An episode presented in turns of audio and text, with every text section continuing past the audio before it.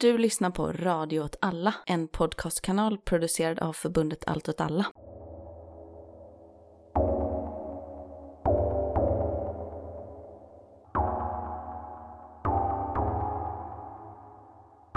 Hej och välkomna till Eld och rörelse. Det är Myran här. Klockan är nu 05.15 på morgonen och jag sitter och klipper in vår första maj livesändning i dagens avsnitt. Egentligen hade vi ett annat avsnitt inspelat men på grund av olika skäl så kan vi inte sända det just idag. Men vi hoppas kunna sända samma avsnitt någon gång i framtiden istället. Men istället för att lämna veckan avsnittslös så tänkte vi att det var bättre att reprisera det här första maj-samtalet vi hade live eftersom vi har den inspelningen liggande. Så det kommer bli ett avsnitt med en del flams och varierande kvalitet på ljudupptagningen och kanske strukturen på avsnittet just eftersom det gjordes live. Så lite annorlunda men förhoppningsvis kan ni finna någon glädje i den då. Så här kommer det. Mycket nöje.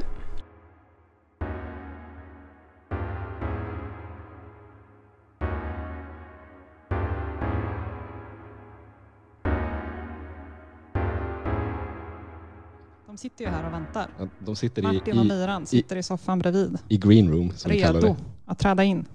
Du lyssnar på Radio åt alla, en podcastkanal producerad av förbundet Allt åt alla.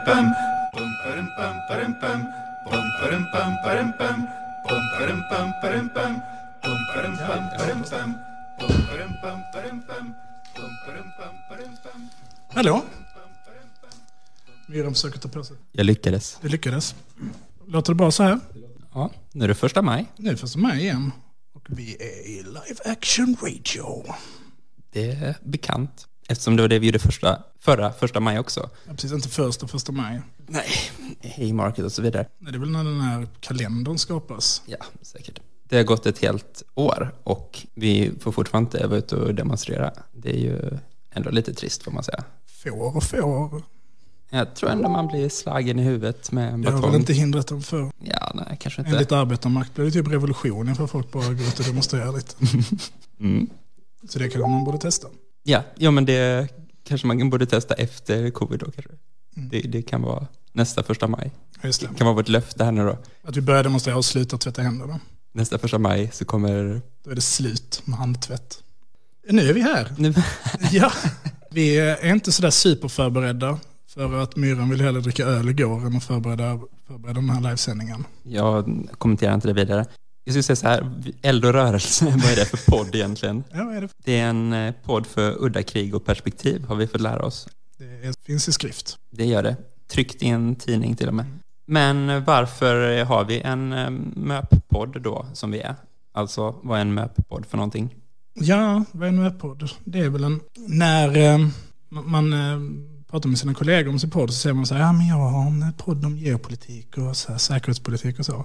Och sen så i själva verket så har du bara en podd om olika Det var stridsvagnsmodeller. så jävla länge sedan vi pratade om stridsvagnar. Jag tror inte alls att det var så länge sedan vi pratade om stridsvagnar. Det är bara att det har naturaliserat det så mycket Ja, att du tror att du pratar om något annat fast du egentligen pratar om stridsvagnar. Jag visar bilder på mina barn. Så är det stridsvagnar. du tror att du... Eh, nej men en, en podd om en möpodd då. Ja, men så just det, MÖP betyder militärt överintresserad person. Precis. Och vi är ju inte riktigt möpar. Alltså man ska reda ut det begreppet. Alltså, det kan man ju säga att vi är. Framförallt du kan man ja, säga att du ja, är. absolut. Ja. Mm. Men en möp är också ganska mycket någon som samlar på olika saker eh, och typ ofta som återupplever sin lumpenperiod. Det tänker jag när jag tänker på en möp. det. Mm. Att det är mycket så här, ha så kamouflage M90, sängkläder och eh, Okej. köper sablar.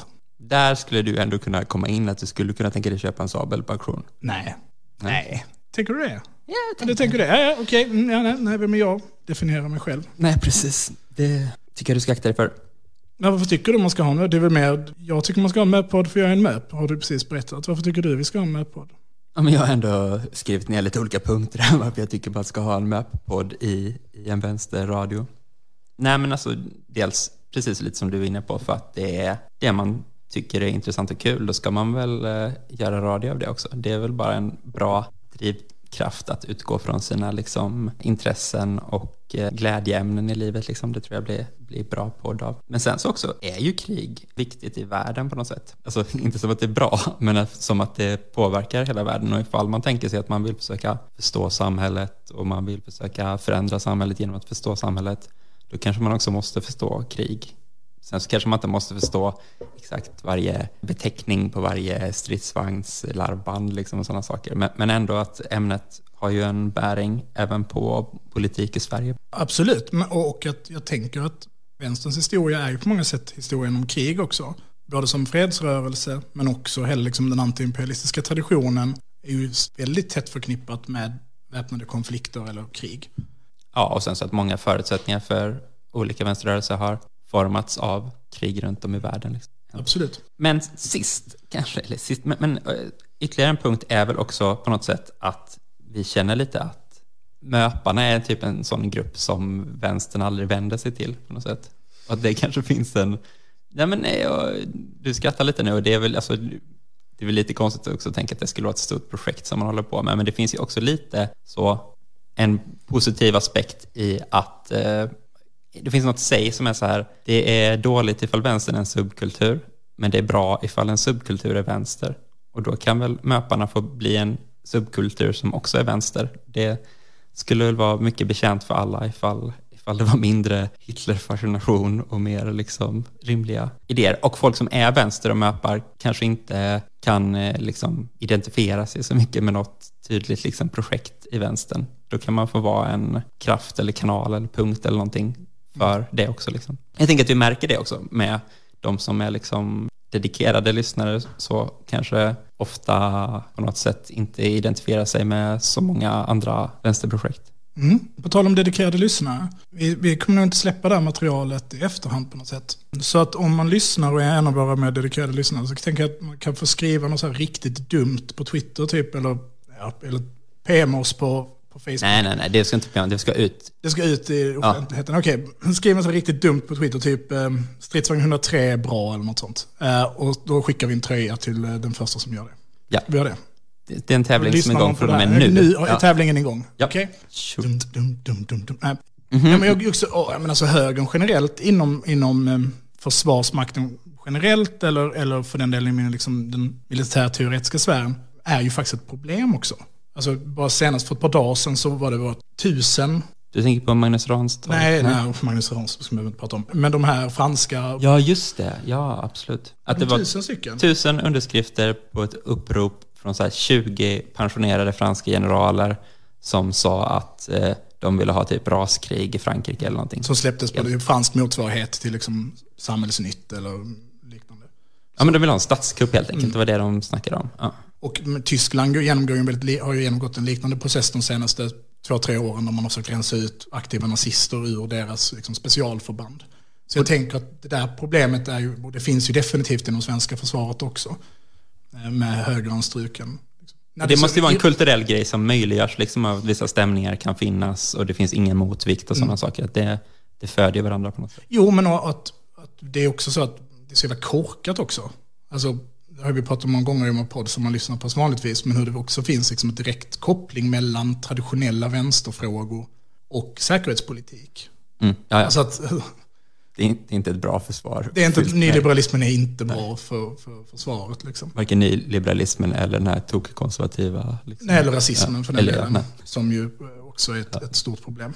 Så det är ju olika saker, men jag tänker en annan grej är väl att, om man då ska prata om allt åt alla, att allt åt alla just nu befinner sig i någon typ av, det pågår en strategidiskussion inom allt åt alla. Eller eh, det kommer vara en strategikonferens ganska snart. Mm. Jag tittar på, på producenterna Augusti. i augusti. Och begreppet strategi och liksom hur man kan tänka på strategi och alla de sakerna tänker jag att man kan få mycket stöd eller hjälp ur militärteorin. Då. Ja, precis. Och det är ju någonting som du och jag diskuterar väldigt mycket, hur man kan förstå teori. Kanske inte så mycket som vad man som politisk rörelse behöver göra, men hur man kan förstå de här begreppen och hur man kan tänka på det på olika sätt. Och eh, Att man på något sätt skulle kunna vara en resurs i de liksom, diskussionerna just med någon sorts teoretisk förståelse av strategibegreppet Ja, och de olika nivåerna av strategi och hur man kan förstå att sätta upp mål och hur man arbetar mot dem. Att en god strategi nödvändigtvis inte är någonting som är väldigt hårt reglerat utan tvärtom så är det ofta att bra strategier är lösa eller så. Ja. Tänker jag. Men eh, ett år sedan sist, Ja. då har det hänt mycket det här året för dig. I ditt liv. ja, men det har hänt mycket sen. Det vet vi, hur är det med, med sömnen och? Jag vet att det är många som sitter och funderar. Ja, men jag är nu var jag tvungen att gå upp till det här, så nu var jag uppe kvart i elva eller någonting. Så stod du utanför min port. Så sakta på väg någon typ av proletär dygnsrytm. Ja, men i torsdags så gick jag och la mig klockan sex på morgonen och så gick jag upp klockan åtta på morgonen, så det var ju en helt eh, annan dygnsrytm. Så det, det, Mm, det får man säga. Det varierar fortfarande ganska kraftigt. Påverkas din liksom hälsa av det på något sätt? Jag antar det, men jag kan liksom inte se ett direkt utfall. Att du åldras snabbare, det tänker jag är en sak man säger. Det, det, det är som någonting du har tänkt på sen förra året, du följer för att du för så det mycket ser fräschare. Du såg så jävla mycket fräschare ut förra året. Ja, mm. Gråa håren tränger verkligen fram. ja, men det, ja. det är väl eh, att jag får börja färga dem helt enkelt så att vi Ja. slipper, du slipper se den här anskrämliga synen när du sitter. Nu jobbar han med en, en eh, Myran här med en fantastisk eh, brun kulör, kastanjebrunt heter det inte, råttfärgat heter det. Nej, du är ändå brunhårig. Jag, Ja, ja. rått, jag har ju råttfärgat. Ja, jag, vet. så. Jag, jag är inte hårfärgsexpert. Du är inte det? Nej. Det ingår inte det liksom biologin på något sätt? Eh, vad sa vi nu? Sen första, första maj så har vi poddat hela året. Mm. Det har varit väldigt kul. Det är första hela året vi har poddat sen ett, första maj till ett annat. Att klämma in en Just konstig det. Just sak att säga. Det Liksom. Första gången vi har lyckats podda från ett första maj till ett annat första maj. Mm. Mm. Ja, men man har ändå pratat om många olika saker. Jag, något som har stannat med mig mycket sen dess. Ja, de här ankorna. De släppte jag nog lite förra första maj faktiskt. Mm. Mm. Ut- Utan snarare, alltså framförallt var det väl att jag gjorde det här programmet om Västsahara eller så. Mm. Just det. la jag ändå en del kraft på. Så det har jag ändå, Kan du sammanfatta lite den eh, situationen? ja men det, om man inte känner till någonting alls av det så är det väl att efter kolonialismen av Västsahara tog slut så tog eh, grannlandet Marocko invader, invaderade och ockuperade Västsahara eh, istället för att den här folkomröstningen som FN har bestämt om självständighet skulle, fick ske. Och sen dess har det bara förhalats att det ska ske den här folkomröstningen fast hela det internationella samfundet har varit för det. Liksom. Och det har varit eh, fred liksom, och förhandlingar ända fram till då förra året då det till slut liksom blev eh, ett uppror mot de här ja, ockupationen och mot de olika liksom, övergreppen och så som sker under den. Och då pratade vi med en journalist och en aktivist från en, en som bor i Västsahara och en person som är från de här flyktinglägren utanför. Och sen så fick ju det en väldigt tydlig utveckling när Trump då godkände ockupationen. Liksom de erkände Marockos eh, anspråk på Västsahara. I en konstig deal då med att i utbyte med det så gick Marocko med på att eh, erkänna Israel. Och då liksom i någon ren så kohandel så bara bytte de erkännanden med varandra. Och det var bara igår nu som Biden sa att de inte ska dra tillbaka Trumps beslut. Liksom. Det är ju typiskt eh, någonting som kanske antyddes i hans valkampanj och så, att han skulle backa från Trumps galna beslut. jävla Liksom. skam alltså. Det är riktigt svinigt liksom. Att, eh, ja, så, så den konflikten har jag ju fortsatt tänka mycket på. Mm. Efter det. Sen så tänker jag också att det som har varit mycket som jag pratat om i podden är ju olika sorters upplopp och så. Framförallt Mm. kanske i USA med först att vi pratade mycket om eh, BLM liksom förra sommaren och sen så med de här då högerstormningen av Kapitolium och sådana saker nu i vår vintras istället. Liksom. Det, det är nog de två som har hängt med hos mig mest. Vad, vad, vad tänker du på året som har gått? I MÖP-ämnen liksom, eller Nej, geopolitik? Jag tänker att jag, jag tycker att det är, om man bara menar generell känsla, så, så tänker jag att det är känslan av att vi lever i en ganska orolig tid på något sätt. Och att någonting som blir väldigt återkommande är ju någonstans att den här liksom monopolära världen, där USA är någon som någon så här hypermakt som dikterar villkoren globalt, att den tiden är på väg bort och kanske till och med redan nu är död. Men också att Rysslands ställning också är på väg bort på något sätt som motpol mot det. Och Kinas framväxt men också liksom, jag följer ju framförallt då Turkiet väldigt mycket och Turkiets förehavande så det blir ju självklart då Syrien och, och Rojava-projektet och Afrin och, och eh, det pågående inbördeskriget i Syrien. Men eh, Nagorno-Karabach då eller Armenien, Azerbajdzjan, eh, kriget mellan dem, det här väldigt konventionella kriget som tidigare förra året. Och kombinerat då med Ukraina då. Jag vet inte, jag, nog mycket av de här stora geopolitiska spelen som jag, och saker jag har förstått med dem. Till exempel nu hela Nord Stream 2 till exempel. Läst mycket om på senaste. Och den känslan av att vi, vi är på väg in i en ny tid. Alltså alla de här konflikterna ger dig den Ger mig den här uppfattningen, känslan, ja precis. Och att, och att den här, mitt perspektiv, vi började podda om det här, har ju någonstans varit liksom uppror, upprorsbekämpning. Att det är det som har varit, vi har tyckt varit spännande och det är mest jag har läst om. Men att det har mer och mer börjat flyttas över till att börja läsa mer om de här mellanstatliga relationerna och de här mer konventionella konflikterna. På ett sätt lite trist då att liksom ens perspektiv flyttas från upprorskraftens subjektiva kraft och så blir det bara det här storspelet mellan stormakter där som man tycker är så trist när den här super-anti-imparna bara tänker på liksom. Men ja, Jo, men precis. Och om man ska då kommentera det på något sätt så blir det ju verkligen att man bara fattar. Det är liksom bara samma jävla oligarker i alla länder som beter sig precis likadant och är precis lika stora svin. Så att man, man blir verkligen inte anti konstigt jag använder det begreppet, utan att liksom, den liksom tendensen att stödja då att vi inte lever i en monopolär värld längre, utan liksom tänka att man ska ha någon motpol mot amerikanska. att man ska heja på Kina istället. Ja, ja liksom. precis. Så. Men att man bara förstår hur Ruttet är på alla håll. Ja, och att, och att det liksom bara är pengar som spelar roll på något helt absurt sätt. Där man å ena sidan sluter Ryssland och Turkiet massa handelsavtal och sen så ska de kriga mot varandra Samtidigt. genom någon annan. Men, men också med reella liksom, hot både mot ens egen personliga säkerhet. Är det som typ att England håller på med en kärnvapensupprustning nu till exempel och ska utöka sitt, sin kärnvapenarsenal Oj, med har jag inte 40 hört om, procent. Det var länge sedan man hörde att någon ville skaffa Ja, kärnvapen alltså- som inte var så här Nordkorea. Ja. Ja, och jag tänker att det har med Brexit att göra och de ska även bygga ut sin flotta och så. Kärnvapen är dyrt, det är liksom ingenting du, du bara kastar ihop. Så det, ja, men det hade jag lite på känn då att går in på AliExpress, kostar skitmycket om man ska från Pyongyang då. om Man ska få tag i Nej men det, det är, man satsar inte på kärnvapen bara för att. Nej, nej. Det är dyrt. Det är dyrt att hålla, det är dyrt att utbilda personal och det är dyrt att liksom, ja, det är farligt också för nationen att ha dem. Men England har ändå beslutat att utöka sin kärnvapenarsenal. Vilket är ett tecken på att de känner vindarna och de förbereder sig på någon annan typ av, av, av framtid. Där man måste liksom hota eller hotas då. Ja, och det är klart att Brexit så spelar roll i det här och att den liksom europeiska samarbetena. Men om jag bara tänker så, så känner inte jag att Englands existens så kanske är sådär hotad. Alltså, Nej, nej. Den är betydligt mindre hotad än vad jag hade velat. Ska man Den är kanske mer hotad av då, eller alltså Storbritanniens, av liksom deras interna Brexit och, och ja, precis. upplösandet av unionen och sådana saker. Men det kanske de inte riktigt kan kärnvapen Nej, jag har svårt att tänka mig att de kommer liksom. precis behålla Skottland inom unionen, annars jävlar. Nej. Men hur tänker du att det är, ifall man ändå kan tänka någon sorts eh, liksom, vänsterrörelseperspektiv på det då? Jag tänker väl som man har pratat mycket om i podden tidigare, att vi står liksom inför, både de som står inför oroliga tider, så med tanke på hur globalt kapitalet är idag och hur beroende vi är av olika varuflöden, så skulle ju ett, ett, ett krig rubba dem fullständigt. Evergreen kommer ju framstå som ett skämt i jämförelse mot, alltså jämfört med en, en Ja, man kan faktiskt också bara typ sänka ett skepp i Suezkanalen. Ja. sen är det stopp. Ja.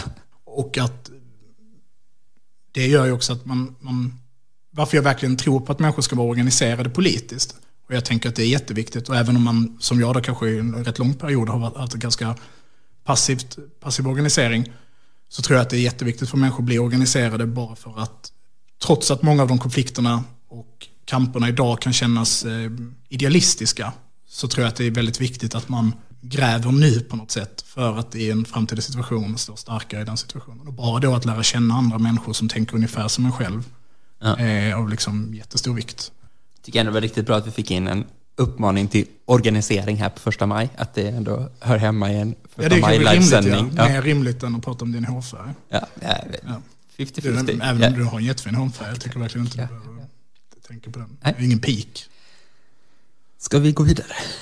Det kan vi göra. Du, du vill gå vidare? Mm, nej, men vad vill du gå vidare till? Nej, men jag, vi har väl ändå lagt upp det här som ett eh, lite fråge-livesändning. Liksom. Just det, vi ska svara på frågor nu. Vi, ska, vi ska svara på lyssnarfrågor. Nej, Jag hade verkligen klippt bort det här stakandet ifall det hade varit en redigerad. Nu får man leva med det. Att man, Nu, tänk att många lyssnare som vanligtvis lyssnar på podd får lite inblick i hur det låter innan det är klippt nu. Ja, precis. Alltså det här med hårfärgen hade ju varit borta i ett vanligt avsnitt. Ja, och- det är mycket sånt.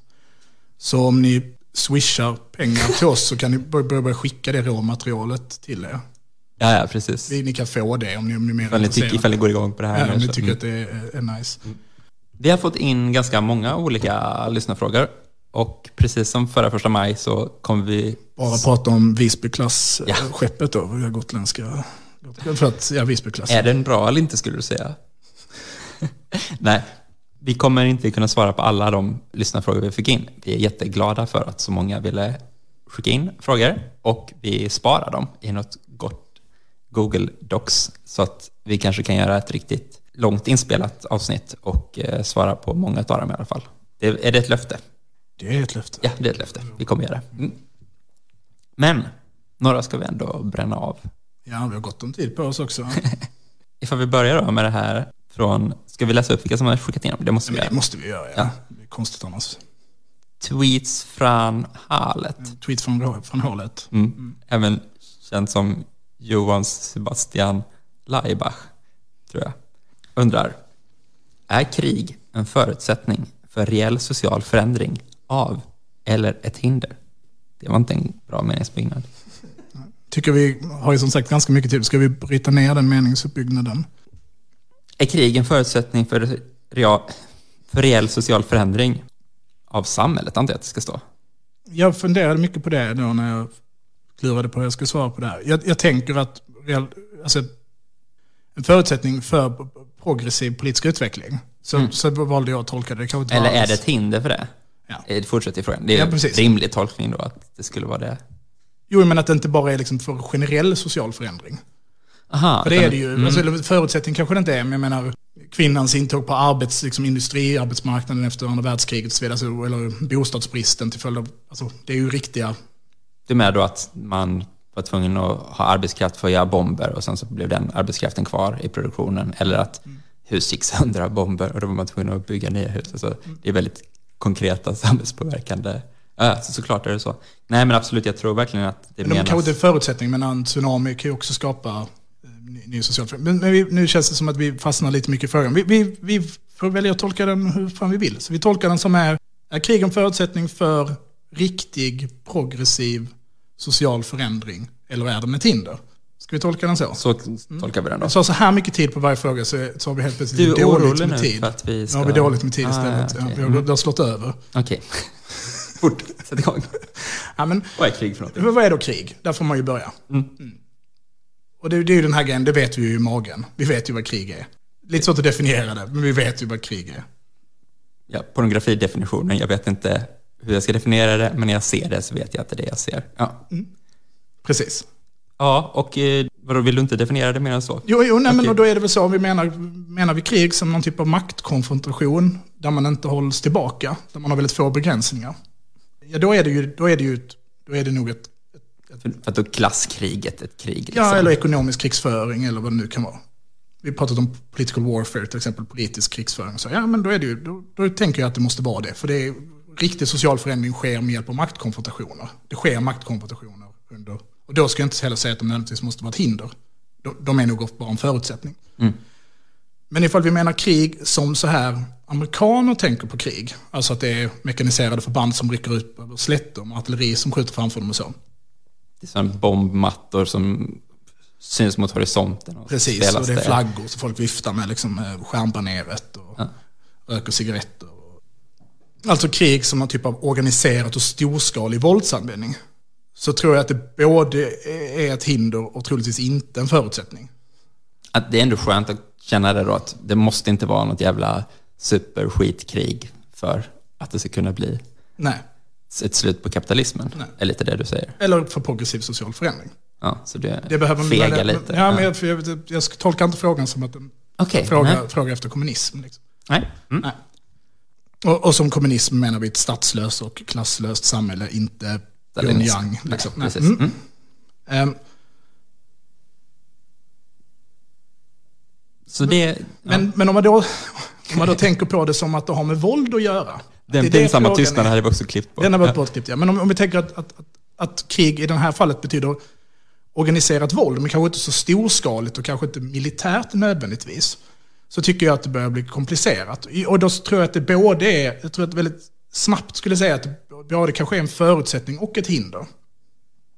Mm. Och vad tänker du i förutsättningsbiten i det? Ja, men jag tänker att, inte då att det här organiserade, eller våldet då, för det är väl våldet vi pratar om, så tror jag att eh, så här, våldet är ju är inte ett verktyg då, utan våldet är ju någonting, någonting mellanmänskligt mell- i de maktrelationerna som existerar mellan människor.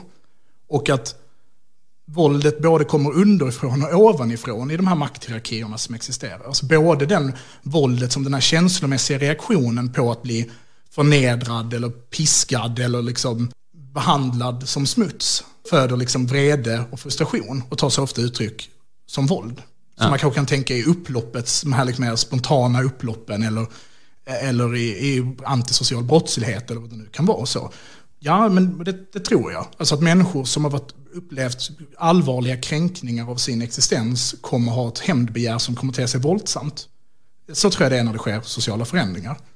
Men det är också uppifrån, för våld är inte bara den här frustrationen, känslan inifrån. Våld är också ett maktmedel som strukturerat används uppifrån och neråt. Som kontroll och disciplin. Och, alltså för ja, samma de precis. sakerna som fö- föder det liksom våldet som kommer underifrån. Som ordningsvakten som misshandlar en, eller föräldern som slår sitt barn. Alltså, I den dynamiken så existerar ju våld. Och för våld är ju, eller för vår tid, så är ju våldet liksom slutstationen i maktrelationen. Till syvende och sist kan den ena parten säga till den andra, om inte du gör som jag gör så skadar jag dig. Och, och det gäller ju liksom när Kronofogden kommer och hämtar dina saker för att du, för att du, skyller Klarna för mycket pengar också. Liksom. Den grundar ju sig på våld. Och den konfrontationen måste liksom ske på något sätt. Alltså det tror jag. Och den är också ett hinder. För att den processen, när människor agerar ut det våldet, är också destruktivt för människor. Och destruktivt både för hur den, liksom den dynamiken den skapar och omformar människor. Förstår du alls vad jag menar här? Eller? Ja, men lite, men jag kanske tycker det är lite långt från krig nu, men på ett sätt. Liksom. ja, för vad är nu det? Nej, precis. Jag tänkte lite på den här frågan. Då mm, tänkte jag på den här texten jag gillade mycket som jag skrev om på Twitter och så. Som heter Thesis on the Southern Commune.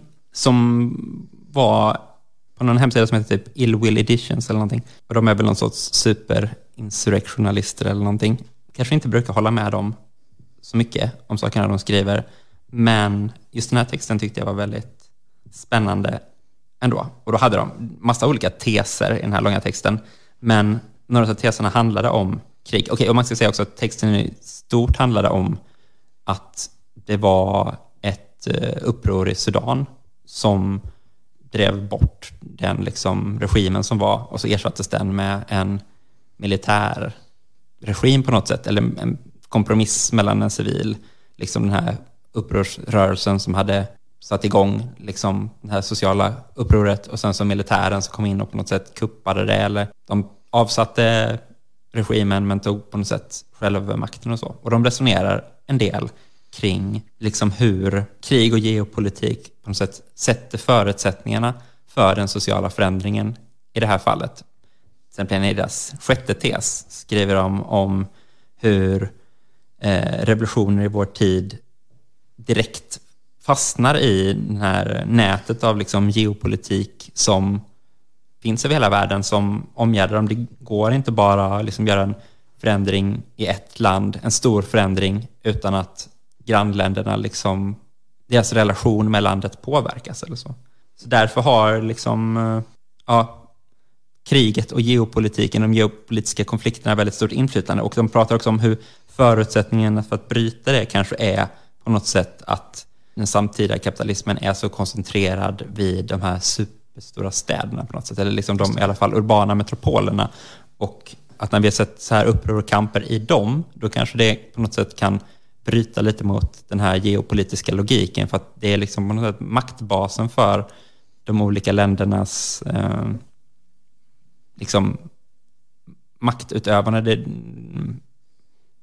du, du kan bryta systemet inifrån på något sätt ifall du har ett uppror i de här superurbaniserade områdena. Liksom. Till skillnad från då kanske konflikterna som utspelar sig mycket på Landsbygden, Landsbygden, så. bergen. Ja, som vi, och som vi har sett liksom i kanske Syrien då. Att det är, alltså såklart, där finns ju de här konflikterna i metropolen också, men, men mycket är det att olika fraktioner tar land på landsbygden. Liksom, och den kampen kan aldrig bryta sig ur riktigt.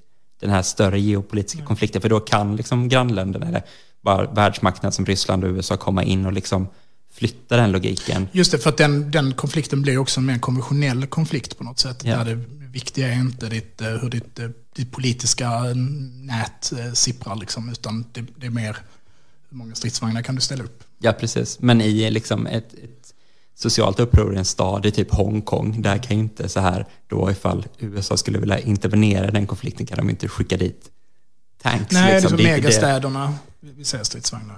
Ja. Ehm, ehm, Ja, förlåt. Stridsvagnar såklart. Ja.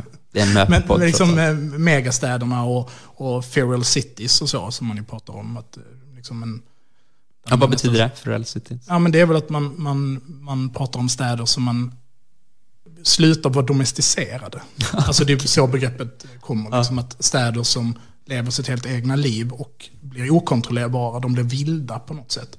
Ja. Och, och det finns ju ett par sådana exempel. Ska inte jag dra dem just nu, men, men, för att jag kan inte dem. Men, men, men, att, men att i teorin om megastäder, för det är ju något som i militärteorin diskuteras mycket, att det framtida slagfältet kommer att vara i megastäder. Då diskuteras det här begreppet feral cities, där de har förlorat kontrollen över städerna. Ja. Städerna är så stora så att det blir nästan att, att anfalla en stad blir som att invadera ett land, eller flera länder kanske till och med, för att olika delar av staden, ja, Fungerar på olika sätt. precis. Vi behöver inte fastna i, Nej. det, det. Men jag tänkte ändå fortsätta med deras eh, Okej. sjunde tes också. Mm. Du, du klämmer Ja, men jag, jag bra, tycker kör på det ändå här. kötta på här. Handskarna av. A revolution, a revolutionary situation opens the momentum the armed forces, when the armed forces refuses to fire on the crowd. Alltså att militären har också en väldigt direkt så, att den sätter förutsättningar väldigt mycket direkt för uppror, för att det finns liksom ingenting, ett socialt uppror på något sätt. Kan, jo, det finns massa saker den kan göra, men det är väldigt svårt. Det blir en väldigt annorlunda situation när det inte längre är protester mot polisen och så, liksom att det är där konfrontationen står, utan helt plötsligt så är det militärer som står och skjuter på en folkmassa med liksom automatvapen. Då förändras hela logiken och hela förutsättningarna väldigt kraftigt, så därför är militärens inställning och så till de här konflikterna väldigt avgörande. Och man kan väl tänka sig att i vissa länder finns det väl en liksom kultur av att, eh, eller i många länder finns det väl liksom en idé om att militären inte ska lägga sig i intern politik. Så tänker jag mig i Sverige till exempel är det väldigt uttalat, särskilt efter Ådalen och så. Även för det också har börjat luckras upp på senare år. Men det hade ju varit farsartat om ÖB skulle så här. Ja. Borde lösa vårdsituationen på det här sättet. Men då är det ju också andra sidan konflikter i Sverige är ju inte riktigt på den nivån där det är så att skulle vi kunna störta regeringen. Liksom. Man kan ju tänka sig att när det kommer till en nivå där det är mer liksom skarpt så, så kanske de förutsättningarna förändras. Finns det en militär i, i, i väst som skulle kunna stoppa ett riktigt socialt uppror? Nej, det är väl också en, För att vi har fråga. inte den typen av armé, arméer längre. det är så professionaliserat och så få personer få det rör sig om. Liksom, så att det inte... Så då är Nej. det snarare miliser eller eh, liksom medborgargarden som sätts upp av staten. Mm. Som skulle Absolut. kunna slå ner sociala protester.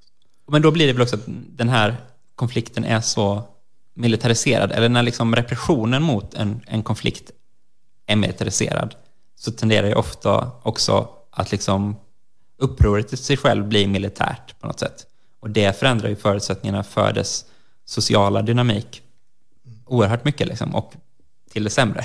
Är, är väl genomgående så att eh, då är det helt plötsligt de som har vapen och har, har liksom eh, makt över andra med vapen som kan ta initiativ och bestämma över vad den liksom sociala rörelsen ska tycka eller ägna sig åt.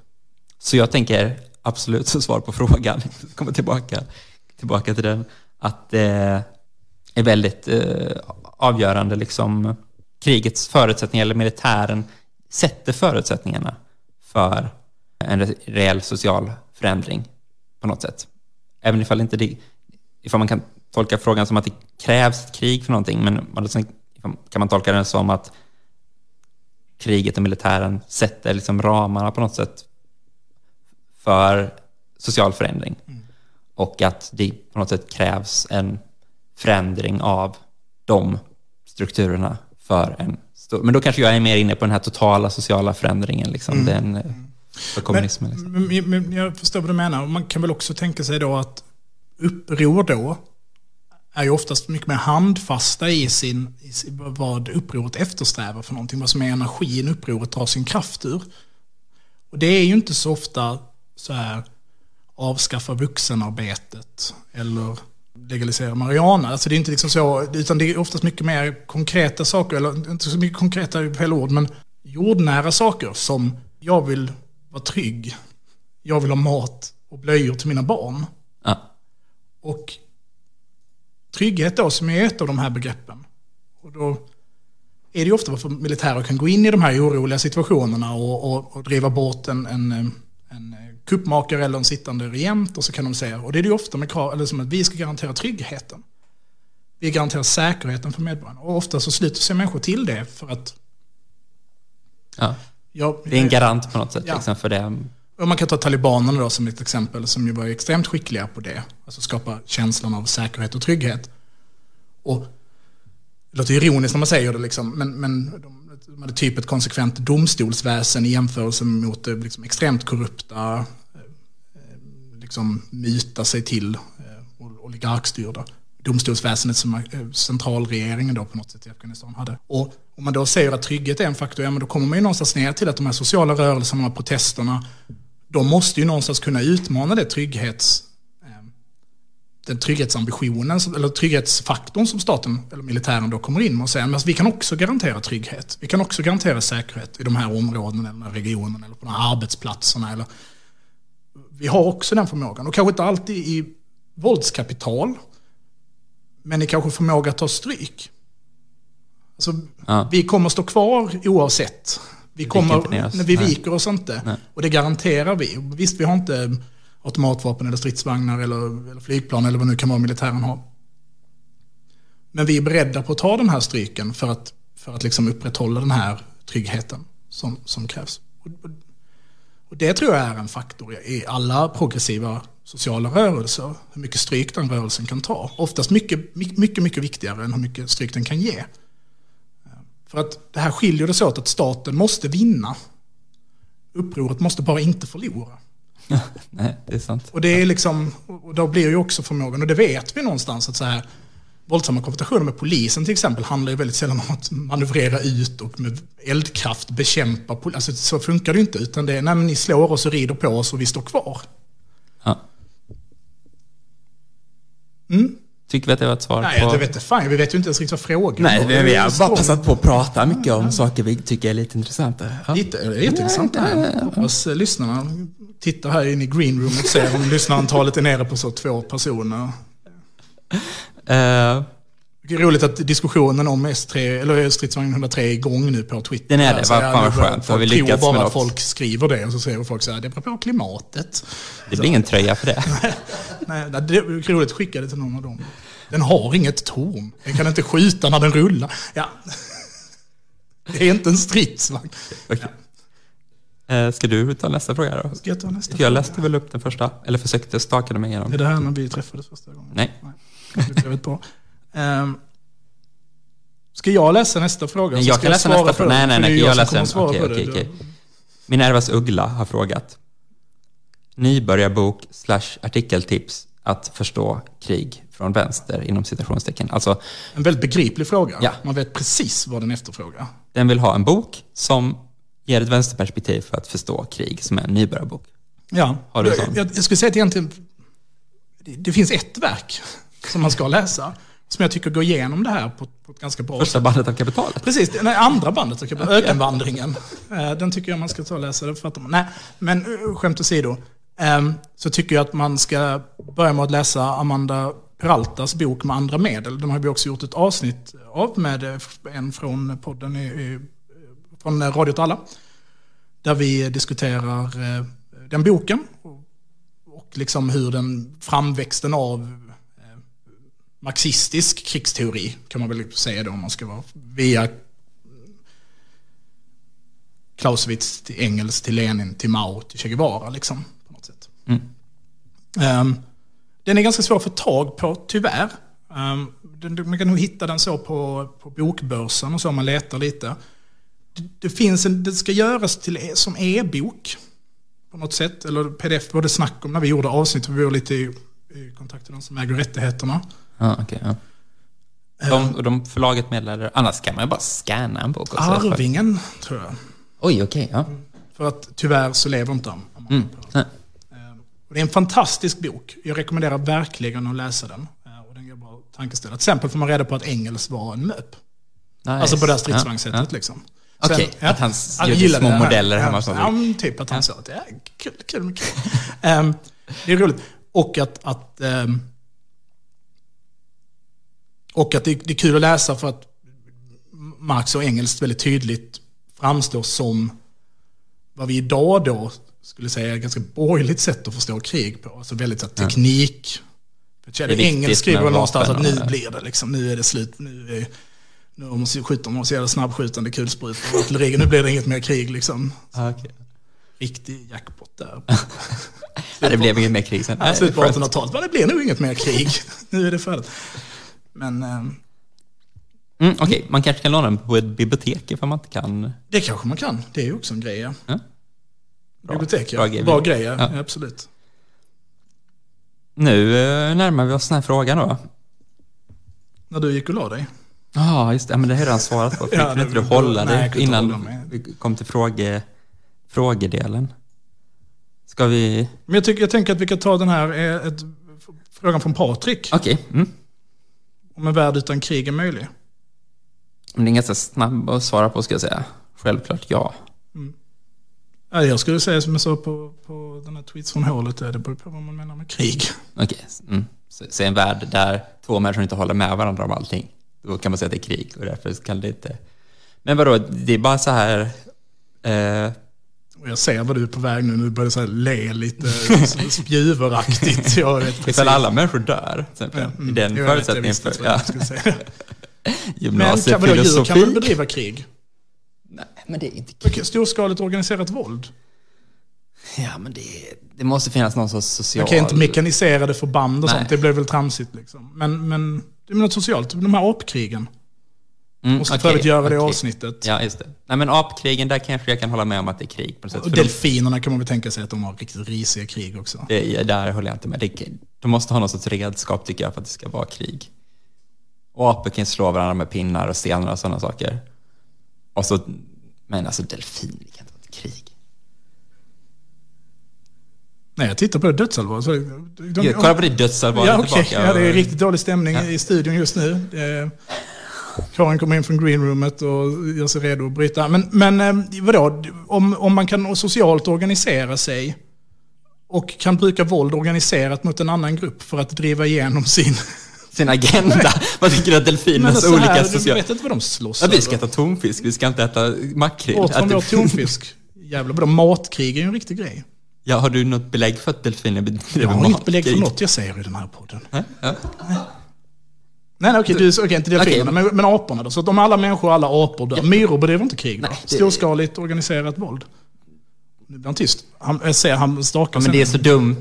Varför är det dumt? Det, vi kallar det bara krig med vårt perspektiv. Vi liksom bara anlägger Ah, den vi, synen. använder, vi använder vårt perspektiv när vi pratar om saker. Okej. Vi kommer inte finnas kvar under förutsättning att vi alla ute. Myrorna kommer inte tänka på det som att de håller på krig. Håller på Du med kan ju krig. bara svara på frågan, är det realistiskt under förutsättning att skapas? Ja, det är det. Om det inte finns något liv i vår värld. Bingo! Ja, Tack! då är det ju så. Ja. Ja. Mm. Men du menar, menar du också att det är det som krävs? Nej. Nej. Okej, vad är det som krävs då? Men jag tror ju på, en, eh, på ett evigt lyckorike i kommunismen. Liksom. Så därför så skulle jag säga att eh, krig är liksom en del av klassamhället. Och när vi har kommit förbi det så kommer det inte vara krig längre. Ifall man då inte menar på så här extremt anal definition då att alla konflikter, att någon slår någon annan, det tror jag alltid kommer kunna hända. Liksom. Ja, det tycker väl ingen är krig? Nej. Nej. Ifall det inte är myror då enligt dig, för då är det helt plötsligt Ja, men krig. det är storskaligt organiserat flera Det är så tusen storskaligt. individer. Okej. Okej, äh, vi släpper det. Så jävla- Får, jag- får jag snabbt bara lägga in eh, att myrornas krig är ju faktiskt ett begrepp som finns. Så Å andra Okej, jag tycker du inte får lägga in det. Ut ur sen. Gå härifrån. Kriget mot terrorismen finns också och det var inget krig. Kriget mot droger. Ett krig. Kriget mot mig själv, Ebba Grönlott. Så kan det vara. Du vill inte... Vi, vi Jo, men vi, jo, men vi kan ta, du, jag tänker att du kan berätta. Ja, men för det- när, vi, när vi blev... För jag vill inte heller ta den egentligen. Vi har fått den här frågan då. Från Pontsnus. Hur gick det till när ni två blev ett par? Det är ju en skämtfråga. Ja, kan ge Han driver ju med oss. Du ger honom den här falska. moments of fame.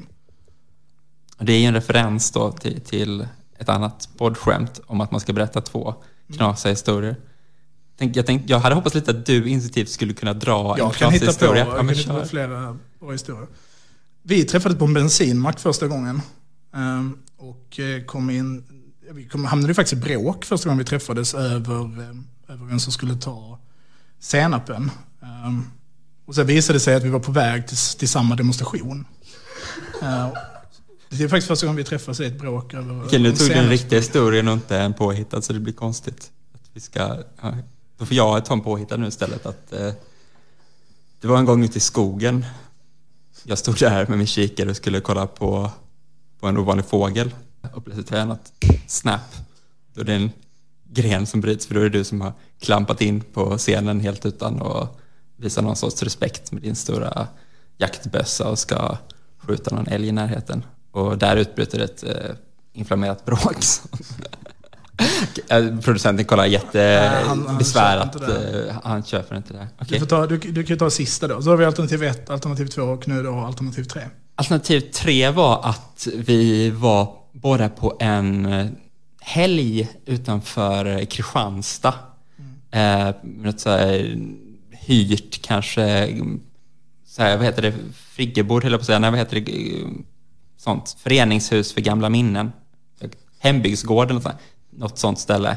Ett mausoleum. Eh, och pratade om hot från högen liksom. Och så var vi båda på den här, men vi snackade inte riktigt med varandra på den här kurshelgen. Men sen vid ett senare tillfälle så, så träffades vi hemma hos en gemensam vän och du hade just genomgått ett personligt trauma och grät. Och tyckte att nu var det dags att jag skulle lära mig dricka öl för jag bara drack cider. Ja, Och eh, Du var från också rakad, så halva ansiktet rakad. en mustasch På ena sidan. på ena sidan och ett skägg på andra sidan av ansiktet. Ja. Någon av de här tre Har du det som historierna. Tinder-profilbild? Någon, det, det är en påhittad historia så det kan jag inte ha. Någon av de här tre historierna är sann. Och den som svarar rätt får den bilden på dig när du är... Ja, Okej, absolut, absolut. Det, så, kan vi, så kan vi säga. Med de orden kanske vi... Är vi klara för det där? Nej men det kanske vi är. Ehm, Jag vill väl skicka ut ett tack till våra, våra lyssnare. Framförallt eh, ni som är, är snälla och kommenterar och ställer frågor och så. Det underlättar väldigt mycket poddskapandet. Och tack så jättemycket till Radio åt alla för att ni har styrt upp, styrt upp den här eh, sändningen. jag vill bara tillägga att det var ju väldigt städat på så sätt att man ser inte er. Det är, det är ju bara ljud, men att ni ändå beskrev varandras utseende ganska ärligt. Jag har inte den här mustaschen. Det, det, kan, det kan du inte säga. Det är upp till lyssnaren. Okej, okej. Men, men medan Karin är på väg hit så spelar vi upp en hälsning från den nystartade alla Uppsala.